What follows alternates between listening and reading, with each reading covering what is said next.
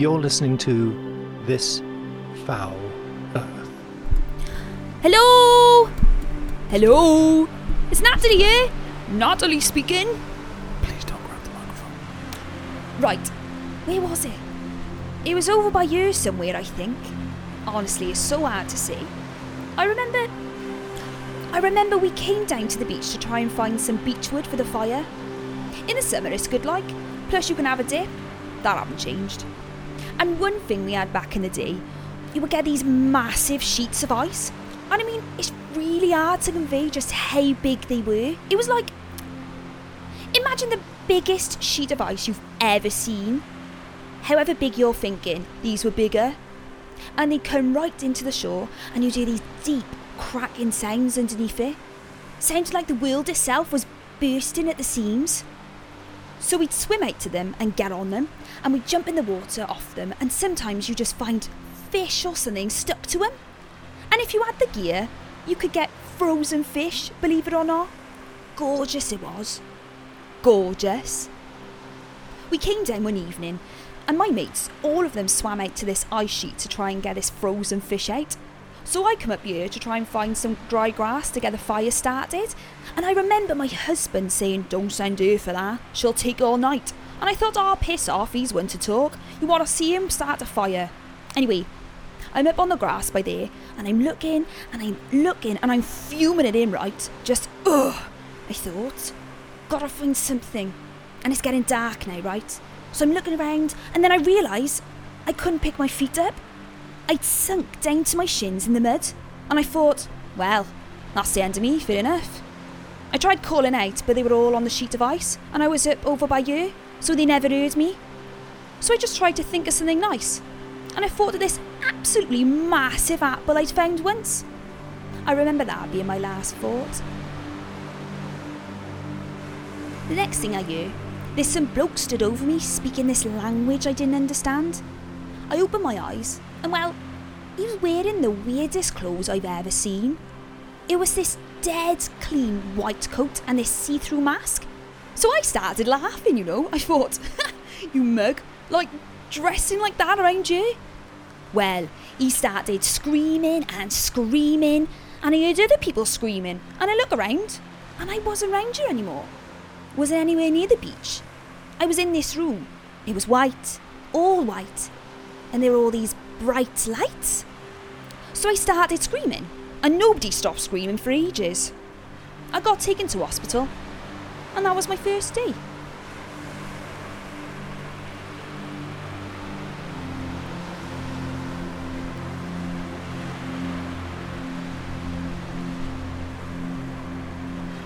Sorry, so just for context, did they tell you how long you'd been in the boat for? Oh, yeah. They brought this person in who spoke my language. Not many left in the world, apparently, who can still speak it. And she said I'd been asleep for 4,000 years. The bog was very nutrient-rich and had oxygen in it. And the pressure had kept me in something called suspended animation. So this lot go around digging up people from my time. They dig us up to learn about us. But we're always dead, which is the problem. There weren't any of us left, because we were all dead.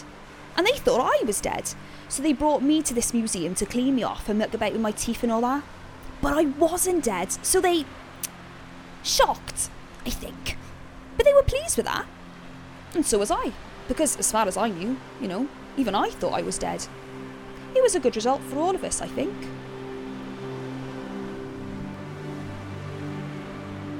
I went to live in Newport with the woman who spoke to me. She was the only person who knew how to speak my language. And she taught me how to speak like this.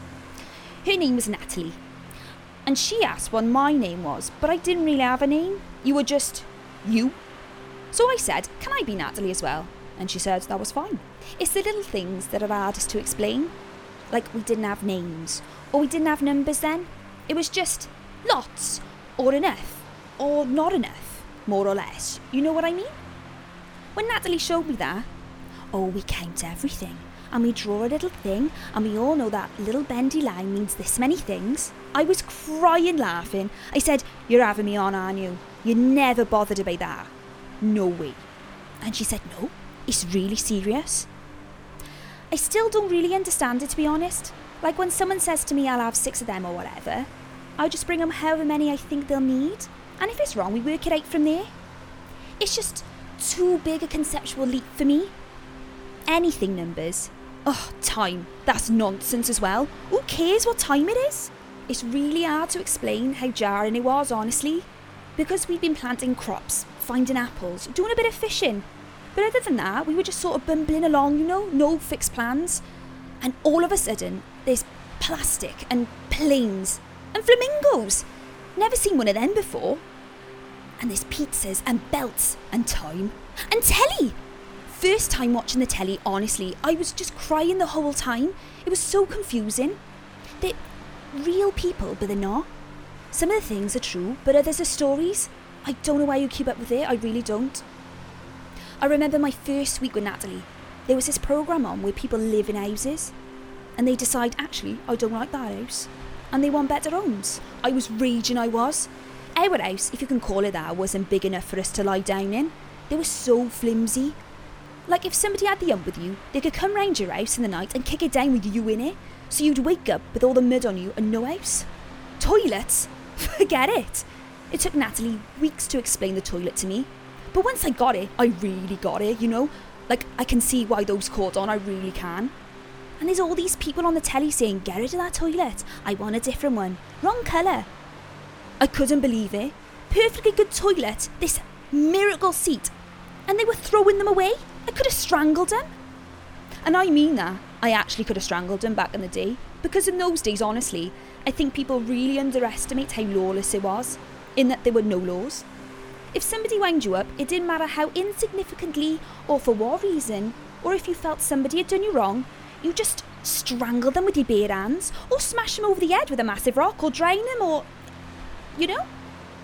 As long as nobody saw you. And if someone did see you, well, I'm sure you can imagine a solution to that problem. But in that sense, it kept everyone honest, you know? I would say people were a lot more mindful of each other's feelings in those days than they are now, because... you knew if you started giving her the big one, the last thing you'd see would be a massive stone or a log, or just a sharp fingernail or something. People can be horrible now, because you're not allowed to kill them. And I see the benefit from... I can see both sides of it, is what I'm saying. Like, having lived in both worlds, I do see both sides. They told me not to tell you this, but I reckon I racked up easily 100 murders back in the day. They weren't murders then, it was just the way it was. But having heard the law now, it was, to use the modern terminology, I think, it was cold-blooded murder. In fact, another bog person they had in the museum, they showed him to me, and they said, we think this person was most likely executed by the village for livestock theft. And they asked if I was right. And I said, oh yeah, definitely. Village council did this. But it wasn't that at all. I'd done it. I remember him. He used one of my tunics to wipe horse shit off his foot. So I just got a rope round his neck while he was asleep and slung him in the bog. It was just the way it was. It sounds like an overreaction to you, I'm sure, but it wasn't like that then.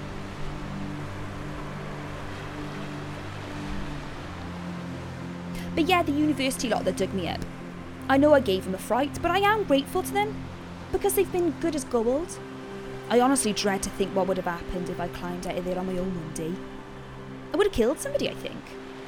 Like, if somebody had come up to me in jeans and a t-shirt drinking out of a can instead of a puddle, I wouldn't have known what to make of it. Would have just killed him. And I don't mean to labour the point, but it's like I said, back in the day, it wasn't a big a deal. It really wasn't. My brother died of toothache. Life didn't mean anything then. You were alive, and then you were dead, and it didn't really matter. I got a toothache when I was at Natalie's house, and I said, just to let you know, I have a toothache. So if you want to know anything about the old days, best ask now before I die. And she takes me to another room with another bloke in a coat, and I come out and my teeth are fine. And they're white, like theirs. I couldn't stop looking at them. Oh fuck, that's another thing. Finding out what I actually look like. Nothing like I thought. You get a vague idea from looking into the water, your reflection like, but it's not steady, is it? What a shock that was.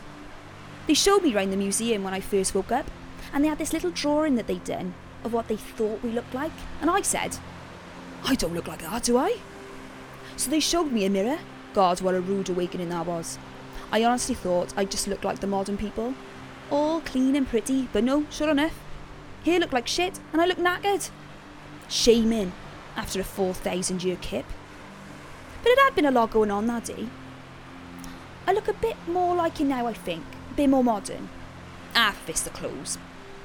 But I had my hair cut with the actual hair cutting tools, not just biting it to the right length, or having it fall out from stress. That helps for sure. I work at the museum now. People come and ask me questions about my old life. I do classes sometimes at the university, but you have to be so careful what you say. One of the students asked me what was different for when I was alive, so I had to think. And I said, I don't think we had seagulls then. First thing that came to mind. Turns out we did. I just don't really ever actively remember seeing one. Like I said, we didn't really bother differentiating between different birds. There was birds, there was fish, but we weren't going around classifying them. We weren't interested, like. So I find out a few weeks later that somebody saw the lecture on the computer, and there's a conspiracy now that seagulls are fake, that they were like invented in the 70s and they spread chemicals on us. Like there's a little robot inside them or something, not real birds. And the only evidence for that was me, who'd been asleep for 4,000 years and learned about tyres and George Michael on the same day. Sorry I forgot about some buzzing birds, like, grow up. But honestly, I've just been having an amazing time. You really don't know how good you got it. When my story got out, I had a knock at the door one morning and there was all these people stood outside my house, and they looked a bit like the sort of people I'd been knocking about with in my old life, but they were from now, and they said, oh, we've read about you and we'd like to join you. And I said, what do you mean join me? And they went, oh, we're sick of modern life, we want to experience a simpler time like you did, can you show us the way? Well, I went ballistic on him. I said, you morons want to take a look around. You've got the easiest life of any human that's ever existed, and you come to me, of all people, saying it's too hard. Honestly, they were lucky I'd been clued up on the rules because, you guessed it, I'd have killed him. Honest, I would. I was fuming. Tamping, fuming, raging. Gave him a right telling off. I said, you go home and have a good long look at the toilet before you come round here giving it all that to me. I was always seeing shit, smelling shit before. People were shitting anywhere and everywhere, and it fucking stank. Don't come here now, give me all that because you weren't there. Go and have a pasty, I said. You ever had a pasty, son? I'd had my first one not long before that. And he said, you know, yeah, I have.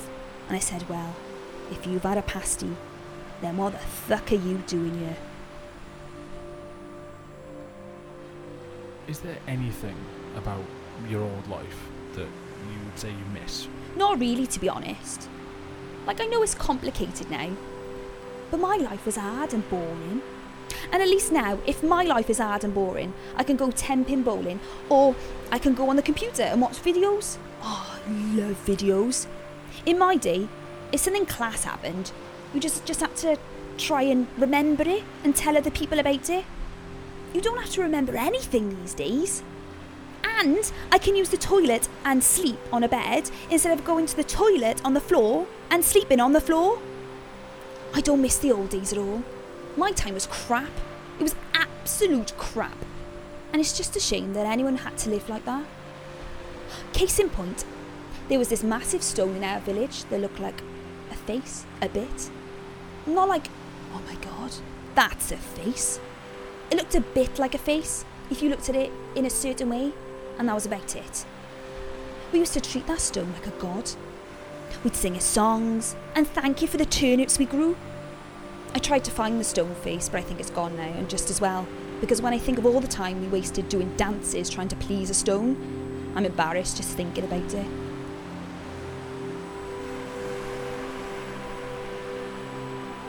Funny you should mention the old life, actually, because not long ago Natalie got in touch and she said, you won't believe it, but we found somebody else from your tribe, one of your mates, like. They got stranded on a sheet of ice near where you were found, and they got frozen on it. And they've just woken up on a beach in Denmark. They're at the museum there. I said, describe them to me. And she did, and it was somebody I knew. I remember her well. Natalie said, do you want to get in touch? But, honestly, it's been so long since we spoke now. What would we have to talk about?